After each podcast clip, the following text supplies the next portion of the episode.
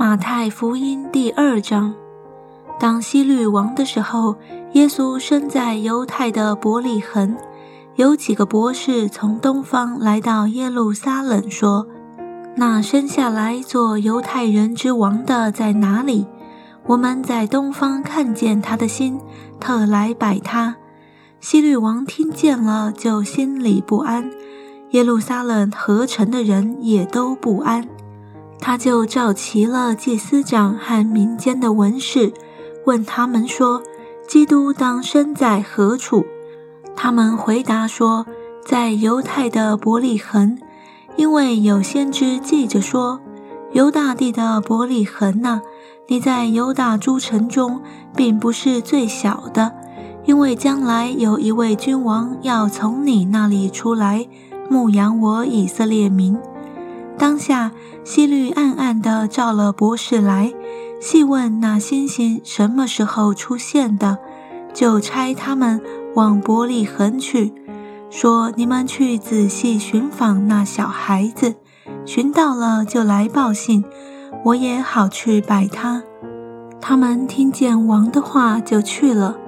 在东方所看见的那星，忽然在他们前头行。直行到小孩子的地方，就在上头停住了。他们看见那心，就大大的欢喜。进了房子，看见小孩子和他母亲玛利亚，就俯伏拜那小孩子，揭开宝盒，拿黄金、乳香、没药为礼物献给他。不是因为在梦中被主指示不要回去见希律。就从别的路回本地去了。他们去后，有主的使者向约瑟梦中显现，说：“起来，带着小孩子同他母亲逃往埃及，住在那里，等我吩咐你。因为希律必寻找小孩子，要除灭他。”约瑟就起来，夜间带着小孩子和他母亲往埃及去。住在那里，直到希律死了。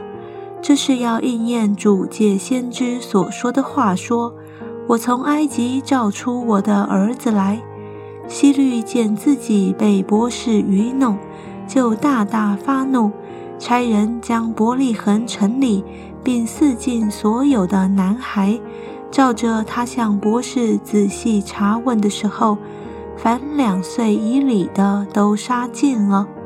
这就应了先知耶利米的话说，在拉玛听见嚎啕大哭的声音，是拉杰哭他儿女不肯受安慰，因为他们都不在了。